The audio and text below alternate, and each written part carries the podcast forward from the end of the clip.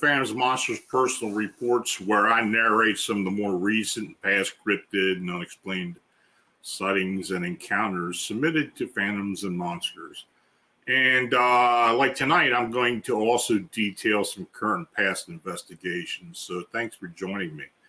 Um, uh, the Phantoms and Monsters radio channel is made possible by you clicking the subscribe button and by you sharing our programming. Super chat and super thanks donations are always appreciated. As well, you can uh, click the Buy Me a Coffee link and banner, which are shown below. So uh, thanks for your consideration. Now,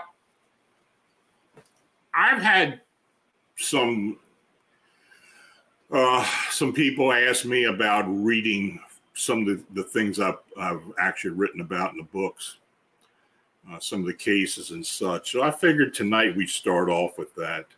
So I'm going to be re- actually reading from the book with this first this first incident. But uh, I've had a lot of questions about this from people who have read the book, and uh, I figured, you know, for those who are not familiar with it, I'll just go ahead and read. I, I, I will say this: it's it's it wasn't something I was I was involved with for very long uh, just a matter of days actually, but uh, it, it's profound and it's something that really affected me. Uh, you know, abduction and alien contact experience reports can quickly trigger skepticism uh, with an investigator, especially if the information is received by telephone or in person. The demeanor of the individual is usually full of fear, confusion, and uncontrolled emotion. It's important to listen and avoid making instant judgments based on the first re- interaction. But sometimes you will receive a call in which you know that something remarkable occurred in the person's life and that you are now about to become part of their story. So uh, in, in July 2009, I received that call. A young woman named Mandy stated that her life had become a living hell and that she could no longer leave the house in the evening. I'm literally afraid of the dark and under siege in my own home at night. That's what she told me. Mandy was living in a farmhouse outside a small town in east central Washington, less than a mile from the Idaho border. About two weeks prior to contacting me, her and her mother had noticed bright red and white lights hovering above the Coeur d'Alene Mountains. As they watched the lights, Mandy began to feel dizzy and fearful. That night, she had a horrific nightmare that involved constant flashing lights and loud mechanical noises. The next morning, she woke feeling nauseous and lightheaded. Mandy was a school teacher but had to call in sick. Now, by the next day, Mandy began to feel better but the lights over the mountains continued on for several nights. She no longer had any dreams, but she still had the sense of fear to linger with her. Her mother thought that Mandy was simply overreacting to the sighting of the lights. Then a few nights later, Mandy and her mother were in the kitchen cleaning up after a late dinner. They began to hear popping sounds coming from the backyard. As they looked out the window, they both noticed hundreds of small red and white lights flying in all directions. Each time a pair of lights collided, there was a distinct popping sound. Mandy ran into the living room and looked out the window. There were red and white lights everywhere by the road and in the field. Her mother picked up the telephone in order to call the police, but there was no dial tone. By that time, the lights in the house began to flicker. There were also strange sounds coming from the roof, similar to scratching. This continued for about five minutes, then suddenly stopped.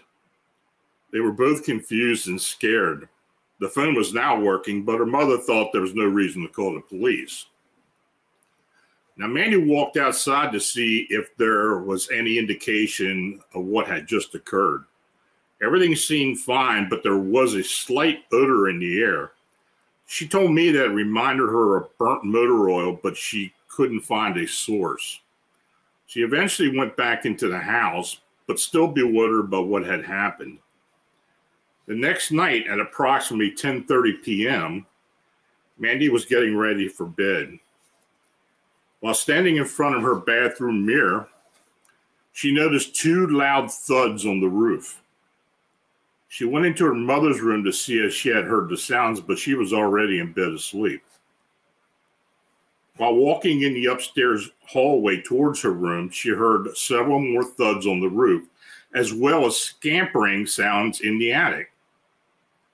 She looked out her bedroom window and once again witnessed hundreds of small red and white lights flying all about in direction, all about in different directions. The noises in the attic had wakened her mother. They both yelled for each other as all the electricity in the house cut off. They ran into Mandy's room and sat nervously on the bed. The thuds on the roof and the scampering in the attic continued. They lit a few candles, hoping the activity would soon end. They felt like prisoners in their own home, worried about what would happen next. Then suddenly, the lights came back on and the noises stopped. Mandy later told me that the commotion went on for at least an hour. Neither of them got much sleep that night. A few days later, Mandy contacted me by telephone. I was referred to her by a paranormal investigator in Spokane. As soon as I began talking to Mandy and her mother, I sensed that this was not any run of the mill unexplained encounter. They had once again experienced similar activity the previous night. Amanda commented that she felt like they were both in danger and asked if I'd ever heard of a similar experience. I was understandably dumbfounded by the series of events, but at the same time, I was concerned that the activity may eventually lead to physical intervention. But I didn't mention it to her. Uh, I believe that we talked for about three hours. There was nothing exceptional about Mandy and her mother. They had lived together in, in the family home since Mandy was born. There was no information offered about Mandy's father, so I didn't press the issue. Her mother had recently retired from her position as a state worker. I asked them to keep a journal on the activity and to contact me. This is my normal routine when working cases. Now, during the interview, Mandy asked, Why is this happening to us? I didn't want to tell her that they may have been singled out, but I really did sense that this may have been the case. Little did I know it would be my last contact with Mandy. After I got off the telephone with Mandy and her mother, I started to examine several incident data, several incident databases in an attempt to find any similar events. Continued activity to the same witnesses over a period of time is somewhat unusual, and I was concerned that there may eventually be an escalation. The next day, I expected to receive a follow up phone call from Mandy. In fact, I called and left a message asking that she let me know that there had been any further activity. I waited for three days, and no telephone call or email came my way. Then on a Sunday afternoon, the anticipated call came. It was Mandy's mother. She apologized for not getting back to me, but there was an obvious distress in her voice. After a brief pause, she calmly said, Mandy is missing. I got a sudden sick feeling in my stomach. Mandy had gone to bed not long after we had talked on the telephone. Her mother remained downstairs in the living room watching television. At about 11 p.m., she decided to go to her bedroom. As she passed Mandy's bedroom, she noticed the light coming from the bottom of the door. She knocked on the door in order to check on her. There was no response. As she opened the door, the room went completely dark. She flicked on the light switch by the door and observed that Mandy was not in her bed. She called out to her and there was no response. Panic was beginning to uh, set in as she literally screamed Mandy while running throughout the house. There was no trace of her, inside or out. Mandy was gone. The local authorities had no explanation. All of Mandy's personal items, including her car, remained. It was as if she simply vanished. Since Mandy was an adult, there wasn't really much the police investigators could do. They suspected that she took off with somebody during the night. I asked her mother to keep me updated, but I never really expected to hear back from her. As far as I know, Mandy has never returned home.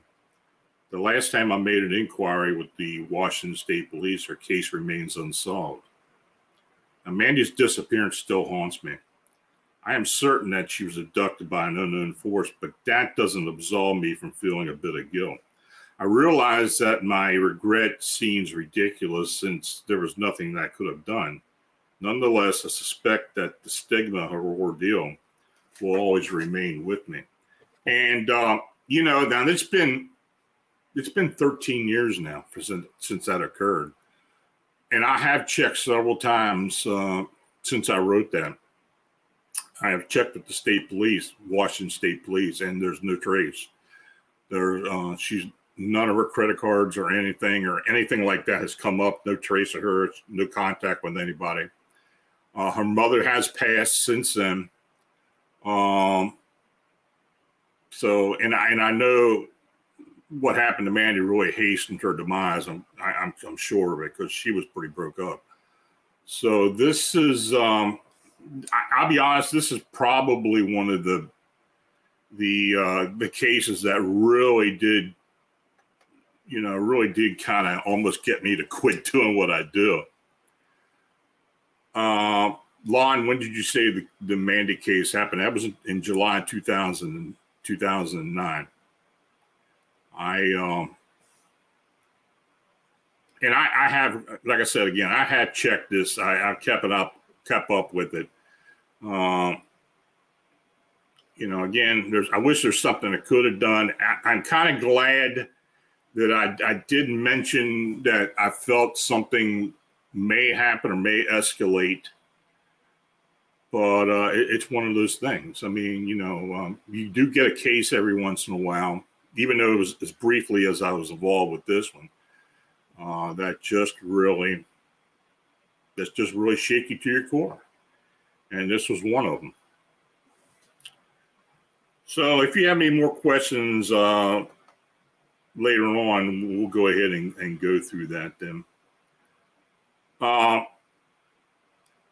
the, the next one is, uh, is one I received not too long ago where a woman describes in detail her encounter with a giant chalk white humanoid while at a Florida highway rest area. Uh, she showed empathy towards the being, even though she was shocked by it. Now she writes, in the spring of 2007, my my then boyfriend and I were on our way from New York down to Miami to go to a music festival we were driving south on the highway along the east coast to Central Florida when we um, pulled into a rest area so that we could catch a nap. We had been driving all day when he decided that he desperately needed a short rest before getting back behind the wheel. Now, we had very recently bought the van, and he did not think that I could handle maneuvering, so uh, he was doing all the driving uh, we parked and jumped into the back of the van and laid down on a futon mattress that we had laid there. he told me to leave him alone and he proceeded to pass out from exhaustion. I was pretty freaked out because the rest area building was unmanned, locked up, and dark inside. The restrooms were closed. A small rest area building was surrounded by dark woods there were about four of the cars in the small parking lot, but no sign of any drivers. So I imagine they were having an emergency laydown as well. Now, normally I, I would never have set foot outside the van alone in such a scenario. My instincts told me not to get out of the van. But I had taken some Midol for menstrual cramps, and I had it, they had given me my me brutal nausea. I needed some pretzels and mustered up all my courage and opened up the passenger side door and squeezed through the space between our vehicle and the vehicle parked directly next to ours. Now, as soon as I had a clear line of, line of sight to the front of the rest area building, I saw the thing. I saw it clearly. Straight ahead, I saw the brightly lit front facade of the rest stop. To the left of the doors was it. To the right of the doors was a vending machine. So immediately it, com- it communicated with me. I was flooded with what I consider a telepathic message from the being. I cannot be seen. I cannot be seen. I must travel by night and exist in darkness. I cannot be seen. I cannot be seen. And I felt an enormous wave of compassion for the being rather than fear, which may seem a little more logical reaction to someone hearing this story. Now, for some reason, my brain only characterized it as one thing initially, an outsider worthy of compassion and tolerance. Now, it, its skin was pure chalk white, not the skin tone white, but the color white. Its eyes were several times larger than ours. It had two little air holes for a nose and a very thin mouth. Its frame was completely concealed by its enormous long black hooded robe. It looked as though it was quite gaunt underneath, pretty feral look, excuse me, pretty frail looking. It was sitting on its bottom knees, on its bottom, knees bent, back against the brick front of the rest area, to the left of the front doors of the rest area. It was sitting with its back straight, tall, and erect. It seemed in awe of me, or maybe in awe that I was actually approaching it. It looked vaguely like a human, very vaguely. Its face was snake like. Its eyes were right on me. Threw a little everyday smile in its direction, and it did. I did something strange. I continued to walk toward the rest area, even though, even after seeing it. I walked towards the rest area building closer to it. I walked forward about 20 foot from the rear of the van to the rest area steps, up to 20 steps or so, and to the right, where the vending machine was located. My thoughts at this point were very bizarre in retrospect. I felt bad for the thing. I didn't want to feel different. Uh, I know that sounds hilariously quaint if you're indeed talking about an interdimensional being, but I didn't want to run back into the van because I didn't want to hurt its feelings. I didn't want to make it feel like a freak. It already told me that it could not be seen due to the way people would react. So I wanted to know that I didn't judge it for the way it looked and that I was willing to come to terms with its horrific appearance in order to extend some humanity to it. So it was that that very bizarrely strong conviction to be righteous and humane to it that I walked towards the vending machine. I actually got pretzels. I'm telling you, my stomach was churning. I used the vending machine with my back. I, I used the vending machine with my back to it.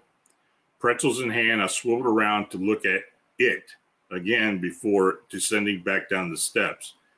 It was at that moment that I that pure terror rippled, rippled through me. I was closer to it now, approximately 15 foot away. And I could see now that there was definitely no way that it was human. It was staring right at me with the wide eyed, like a wide eyed insect. It was still in exactly the same position, except that it had turned its head to look at me better with as my position changed. it looked like an alien. It looked like a demon. It was not human. Its huge, one dimensional eyes did not have any whites. They were almond shaped like the classic alien eye that we all know. It was then that I realized that this was extremely tall, unthinkably tall. Although I was standing and it was sitting, its head was still taller than mine. Its huge eyes were fixed on me totally, with fascination, alarm, and with the most intense focus. Just like the way my cat looks at something right before she pounces on it. When I had to make the decision to climb the stairs towards it and not to retreat to the van, I thought that it was sitting on top of something. And that was when that is why its head raised up so high. Now, from closer perspective, I could see that it was not sitting on anything but on its butt. If I had realized that this was that, excuse me, if I had realized that uh, it was this tall, and I very well not have gone up the steps.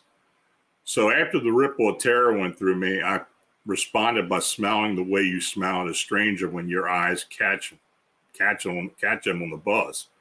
I shot at a casual, thin, innocuous little "Hey, how you doing?" smile. Why and how I acted as if things were totally normal, I can't explain. I've never acted so cool in my life. If I were to guess what the thing was doing when I was when I encountered it, judging by its body language, I would say that it was somewhat displaced in resting. But I have no clue. But maybe it was just in the middle of something far more sinister. It did not look like a mutant or an experiment. It looked ancient, timeless, and placeless, graceful and horrible. It was also firmly in this dimension when I saw it. It was not a hazy vision in the slightest. The lighting was not dim. It was it was not even remotely ethereal experience. Extremely bright lights that illuminated the front facade of the rest area building concealed every contour of this entity. It only had been closer, I would have provided much more detail about the facial features. As I was walking back to the van, I quickly strategized about how to make sure that my fear did not paralyze me and prohibit me from getting safely in, into the car. I decided not to look back or even around me as I turned the key because if I saw that it had moved or I saw it coming towards me, I would have been too terrified to manage with the car keys. I got in the van, I locked the door, I screamed that we need to leave immediately, and we did. And as we drove away about 90 seconds after it was last in my sight, I looked out the window and saw that it was gone. There was nothing where I had, it, there was nothing where I had been, just brick wall and concrete floor. I began to tell my boyfriend that I just had the ultimate experience, and although he he was a dude who was always going on about Vitas and Madame Blavatsky and whatnot, for some reason his only response was a trite, "We're in Florida. What do you expect?" He was extremely abusive person, so I decided to leave it at that and not attempt to share any more with him. Now, as far as the height of the entity, at first I thought that it was about nine to 10 foot tall. now that I'm drawing a diagram, I realize that it was likely significantly taller. As I said, its head stood taller than mine, even though I was standing and it was sitting. I'm five four. That means it was approximately six feet tall from its butt to the top of its head. From its butt to its knees, it may have been four to five foot, and from its knees to feet, three feet. But that means that it was about 14 feet tall. I can hardly map, wrap my head around that. So uh, that was quite an interesting and very descriptive. Um, you don't get them that descriptive too often. James asked, "Did it have eye color?" No, I think it was it was black.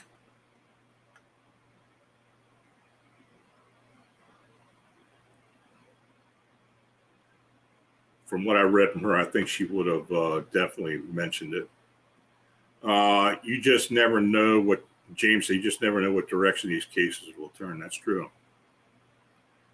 Now, going back to the the Mandy uh,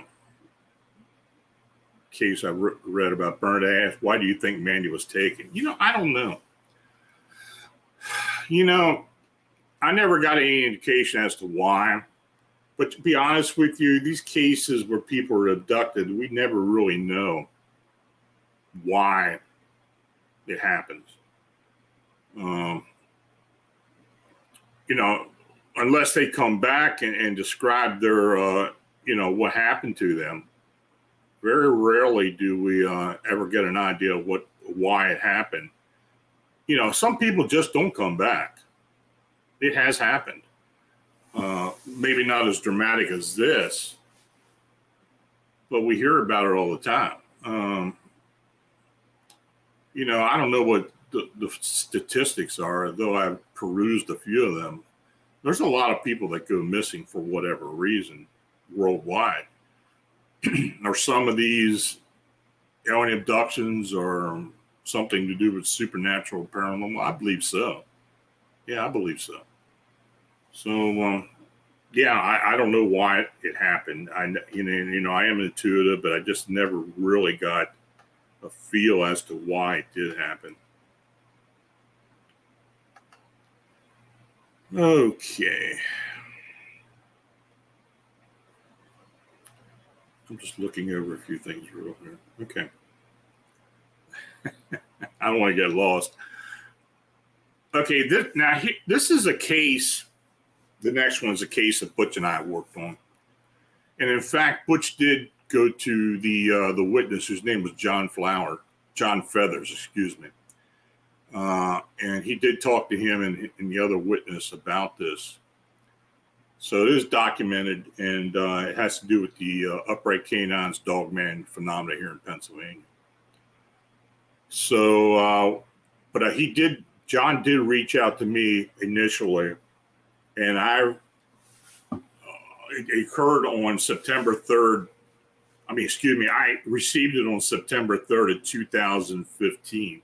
So this was almost um, two years after you know after this had happened. So uh, and from talking to him by phone, he was pretty reluctant about making uh, making a report, but uh, eventually he did. He opened up, and then they were able to talk to Butch in person. But Butch did go to the location. So he writes, I am currently a resident of Altoona, Pennsylvania. I am writing this to report a strange encounter I experienced with a friend of mine in the early morning hours of Sunday, March 17, 2013. The incident is now over two years old. I chose not to report this event prior to now due to an unwillingness to expose myself or my family and friends to public scrutiny. In light of the recent spat of similar sightings in central Pennsylvania, I have um, I have changed my mind. Perhaps our experience will help with the current research. As such, I would like to make my intention clear that myself and any persons mentioned please retain anonymity at this time. And they later came out and were able to identify them, which they approved. Reporting a Bigfoot or even a UFO sighting is one thing, but this was somewhat different. Now, on the evening of question, in question, a friend and I were returning from a job that I had performed in Williamsburg, Williamsburg, Pennsylvania. Uh, they had a band actually, and they were when the gig was over, they were driving back. My friend was driving. To the best of my recollect, recollection, the incident occurred somewhere between 1:30 a.m. and 2 a.m. on the morning of March 17th. We were traveling southwest on Route 22 through what is locally known as Geeseytown, as a rural suburb of Hollidaysburg, Pennsylvania. Now, as we rounded the little curve in the road, our attention was drawn to the left on the opposite side of the road, standing and squatting in a clear clearing a few feet off the side of the road was some kind of creature. My friend wasn't driving very fast and slowed a bit as we approached. Now, our initial view of it was from its dorsal side as it was facing away from us. It came into profile as we passed with its right side to us. It struck me immediately that the creature had a combination of both human and canine features. It was squatting down on its legs close to the ground, but was doing so in a bipedal fashion. The legs had the stifled joint and hock characteristic of a canine, not like a human leg. It had its front limbs, arms in front of it, and I be- believe it was possibly crouched over something, maybe a smaller animal. The arms are long in proportion to its body, and I recall thinking the hands were more human like as opposed to paws. Its torso seemed to be somewhat hunched forward. I had the impression that any moment it could have gone on all fours quite comfortably. The creature's, the creature's chest was not broad like a human's, but had a pronounced forward angled breastbone like a canid. It gave an impression of great strength, having distinct and well defined musculature, but was not built on a massive frame. It seemed more thin and sinewy. If it had stood fully erect, I would estimate that the creature would have been close to seven foot tall. It was covered in fur that was gray silver in color. The creature seemed unnaturally shiny, although this could have been a reflection from the headlights or the moon. It had pointy, erect canine ears that were somewhat laid back on its head. The head was large and very wolf like in overall appearance. The muzzle was also very wolf like, canted, although the, the snout wasn't exceptionally elongated. It had canine like teeth. To the best of my recollection, the eyes were amber color, but may have been a reddish glow reflection to them. It had a wolf like tail. It turned its head to watch us and tracked us as we passed. It seemed quite aware of our presence.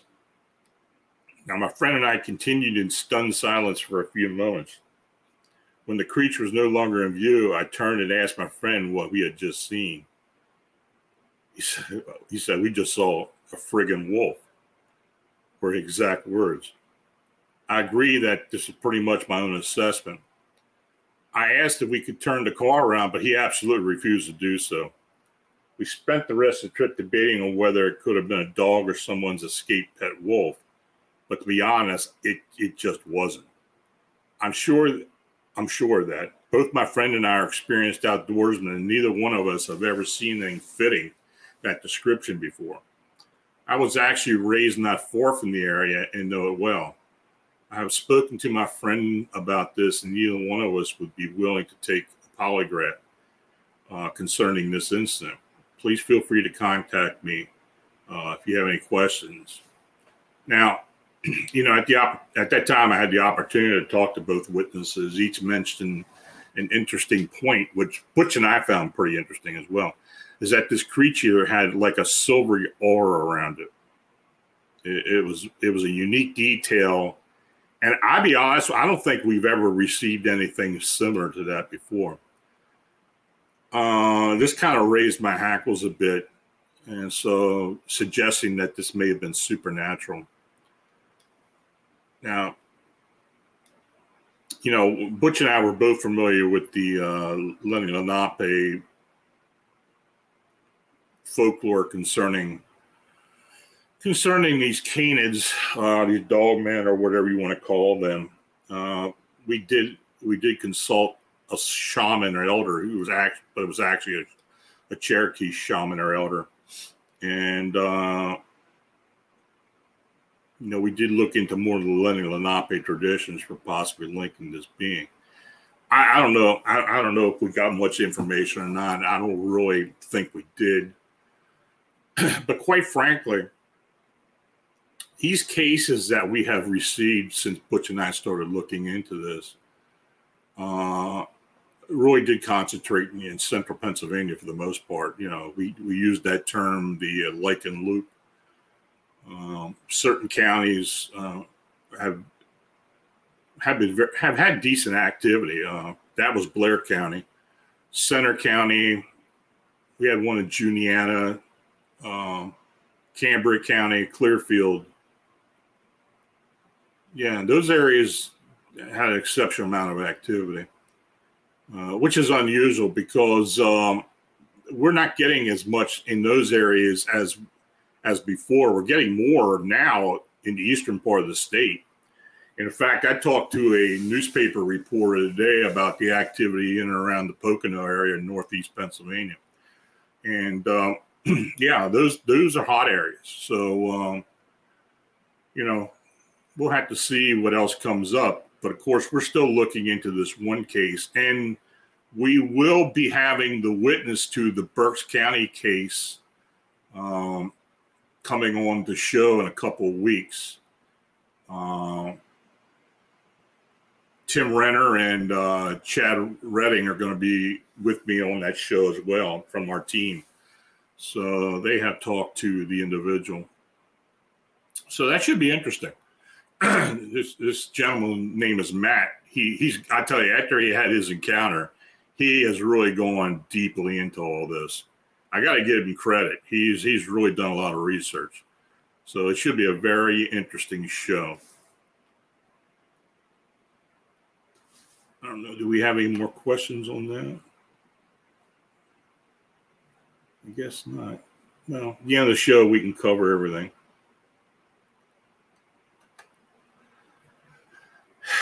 Well, speaking of cases, this was a uh, this was a winged humanoid encounter, abduction uh, from Indiana. It was, um, you know, we we put it as part of the um, the sightings in and around the Chicago area. We have been collecting data and, and sightings within a 200, 250 mile radius of Chicago, and this fit in there. And be honest with, honestly and quite frank with you, we we have had cases reported to us from Indiana. Uh, Indiana, for whatever reason, there's a lot of phenomena happens in Indiana, and uh, it's pretty weird for the most part. But anyway, let me read this. Um, I received a phone call describing a harrowing account from the eyewitness FH. Though his name is Floyd, so I'll just go. You know, he he's gone ahead and allowed us to use his name. Um, the incident occurred on the night of uh, October 27th, 1969, in Rolling Prairie, Indiana, and uh, Floyd was a young child at the time. He states that he and his family, mother, father, sister, and grandmother, were living in a trailer situated on their family's land. The trailer had sustained damage on the roof, leaving a large hole. Now, the hole was covered with a wide waterproof tarp until it was to be repaired. Now, he and his baby sister shared a bedroom. He was awakened by a strange noise and a strong, disagreeable odor. As he looked towards his sister's crib, he he saw a tall winged humanoid staring down at her. The being slowly turned and looked at the horrified witness. The description was a very tall being that was crouched a bit. He estimates that it stood seven to eight foot in height. The body and face had black hair. The leather like wings were huge and shaped like that of a bat or gargoyle. It had muscular detached arms and legs. The body and face were thin and looked like a human skeleton with obvious sharp teeth. The eyes were dark and also made it also made a low garbled sound. He screamed in order to alert his parents in the adjoining room, but they never responded. His grandmother was alerted and came to his aid, though she was stunned at the sight and immediately fell to her knees. The creature picked him up in his arms and made its way into the living room, where it ascended through the hole in the ceiling. It's obvious that it had moved the tarp in order to gain access inside the trailer. He rem- remembers being very cold and wet and hearing his grandmother screaming as the winged humanoid took off into the sky. He has no idea how long he was gone, but he only remembers waking in his bed among his panicked parents and grandmother.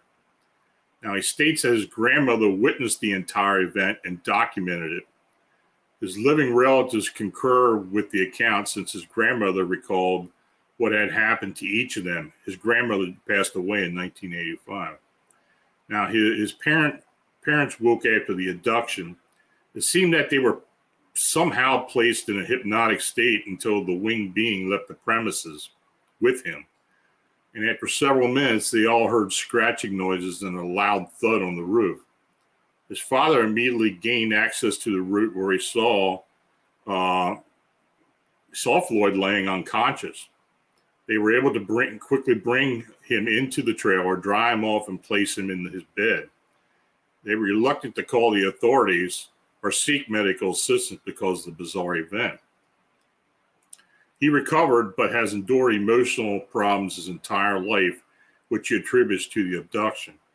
Now, at the time of the Mothman Prophecies film release, he had a mental breakdown after watching in a theater. He literally had to leave during the scene where the Mothman caused the automobile crash and death. He has not attempted to watch the film since. Now, I asked him why he called me. He stated that he had received a call from his cousin, who was aware of the winged humanoid sightings in Indiana, and uh, he gave me my contact information. Now, um, the sketch is Floyd's sketch, and uh, I think um, that Vince has put it up there. So he seems very forthright and but quite nervous. He seemed relieved that there had been other eyewitnesses to similar winged beings. And you know, honestly, he um he was a good witness. Uh, he did seem like something really happened to him, and uh, and I, I will say, you know, through this all these ordeals and, and saga with the, the winged humanoids, the Chicago Mothman, or Heron Mothman, you, the witnesses are, are been very forthcoming and do not embellish on these sightings. You know, they make their report to us and um, they stick with it.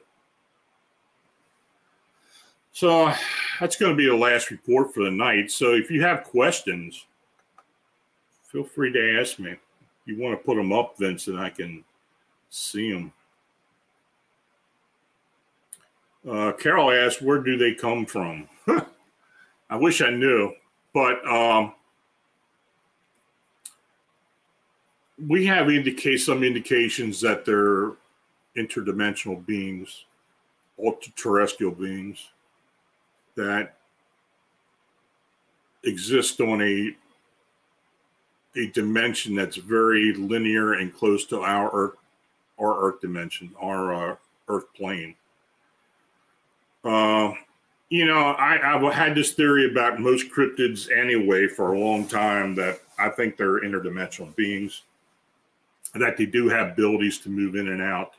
For, for and we, but we really haven't found the mechanism for that or the reason for that.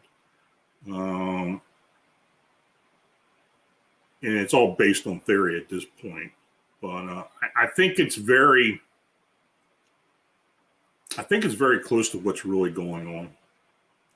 And Anything new from David Eckhart? No, I haven't heard. I haven't really had any new information from David. I have talked to him, but uh, it's basically about the same thing. They show up occasionally.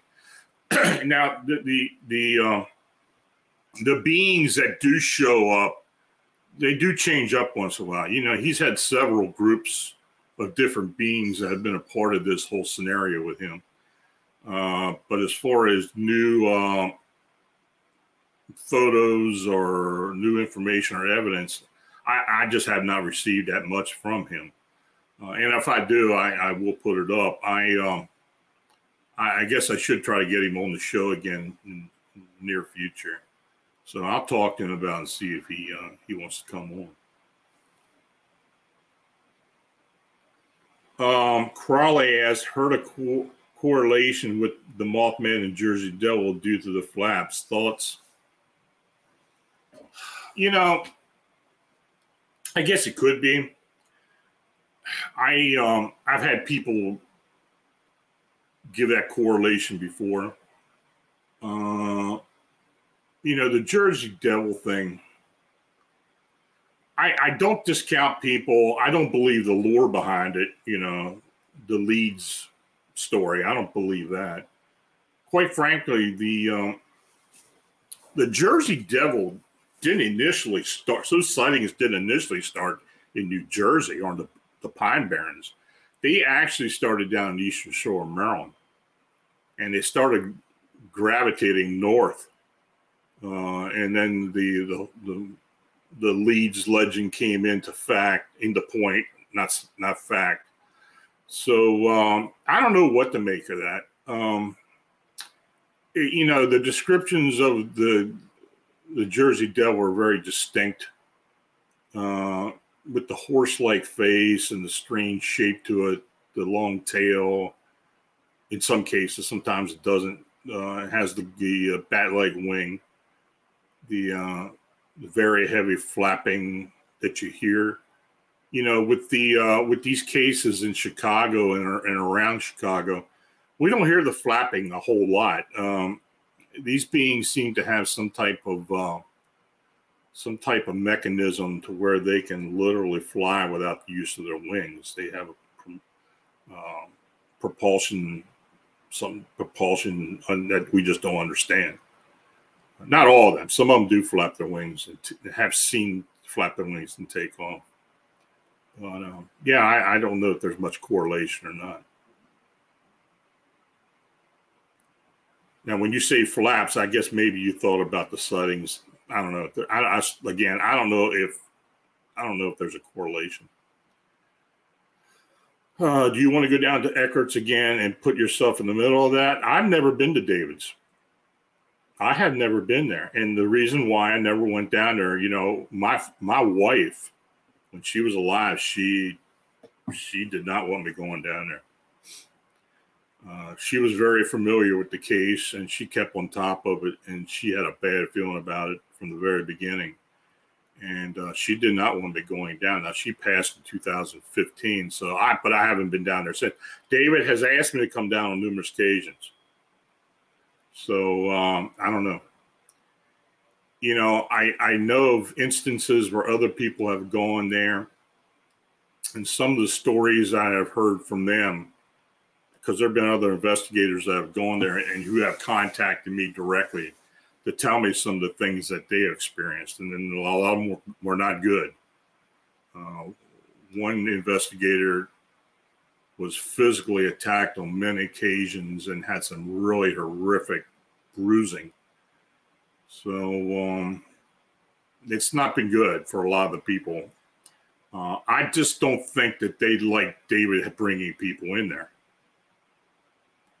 And uh, you know now his now his daughter-in-law has has been involved with some of this as well and um, they don't seem to mind her but the other the other family members don't really seem to want to be involved with it anymore so um, yeah so that's about where it stands i don't know if i'm ever going to make it down to David's to be honest with you i i, I may uh, I do have apprehension about it. I, I just got that little sixth sense thing telling me that it might not turn out well. Though they do know I've been involved with David's investigation. They haven't I have encountered them in my residence. Uh, I believe they were the same beings that abducted me, or the, were associated with those beings that abducted me. Uh, and I was warned when I got involved with David's case that this may very well happen as well. So, um, uh, Andrew asked, "Are government investigators been around sighting areas?" Yeah, they occasionally show up. I mean, I've had I've had inquiry inquiries from government folks before, um, but of course, you know, you, you think about the story with my Bigfoot encounter back in '81. There were definitely government investigators there. Um, yeah, I mean they're involved. I mean, there's no disputing that. They definitely have. They definitely have an interest in a lot of the phenomena that happens. As far as the uh, winged humanoids, I don't know. You know, early on, we had some black helicopter sightings and actual troops that may have actually gone into a location in central Illinois. Um, you know, it was kind of a bizarre case because there was gunfire involved, and then they came out and the the witness stated that they don't they he didn't really see them carrying anything out, but it was dark. But he said it was definitely uh, he was definitely some type of um, military uh, with the vehicles and everything else. As far as government, of course, you know, military is government. So um, as far as the winged humanoids and those, I don't really, I haven't really seen much association with that. It's it's a lot of uh, incidental stuff that very well could be connected, but I, I really don't know. Uh, Crowley, what are your thoughts on these being ultra terrestrials or interdimensional? I think that I think they are. Um, I think they are. I, they don't like to be, you know, through our bit of communication we have had, they don't they don't like to be known as aliens or extraterrestrials. Um, they do acknowledge that they're interdimensional to a degree, but they, the ultra terrestrial moniker is probably as close as what they will accept as far as calling them. Um, we have had people on the team who have had some connection with them. But at this point, you know, I don't really know what to, to think about any of that. I, I know I haven't had any connection with them. I'm not saying that the people on the team who did state they had connection may have had been imagining it. I don't think so. I think something there was a connection, but all I know is I have not experienced that.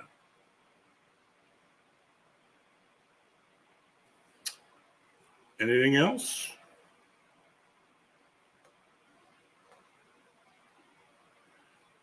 Okay. Well, folks, thanks for coming on tonight um, and and and listen to me and listen to the stories. And, you know, if you if you do like the um, you do like me reading some of the older cases and such, I'll try to incorporate that in into some of the future shows. Uh, so uh, let me know. And if you have an unexplained encounter sighting, or feel free to contact me at Phantoms Monsters blog site. Um, just thanks to each and all of you for watching and chatting. It's great having people come on here and, and ask your questions. I know a lot of other people appreciate it. And you know, your support is what makes this all possible. So please like, subscribe, share. Your monetary monetary donations are very appreciated as well. Uh, you can do it through YouTube or you can do it through the Buy Me a Coffee link, or um, uh, but it is appreciated. So uh, anyway, you know, if you want to send anything to my email, it's lonstrickler, Now, this Friday at 9 p.m., 6 p.m., 9 p.m. Eastern, 6 p.m. Pacific, we're going to uh, present paranormal experiencer Alice Jackson and investigator John Bullard. The uh, documentary film The House in Between and the subsequent follow up release detail Alice's personal ordeal in which her Mississippi dream home turned into a nightmare after a life changing supernatural incident. Should be a great show. So I uh, hope to see you in the chat. And uh, if you do get a chance to watch the film, I, I recommend it. It's it's interesting. It's a little different than most that you see. Uh, it leaves a lot of questions, but um, you know, look at it. You have questions for the guest on the show, then come on Friday night. And uh, I know you can watch it on Tubi and Pluto for free. So if you have those access, you know, those channel access, check them out. Both uh, part one and one part two are available. It's the house in between. So until then, stay healthy, have a safe, enjoyable week. Good night.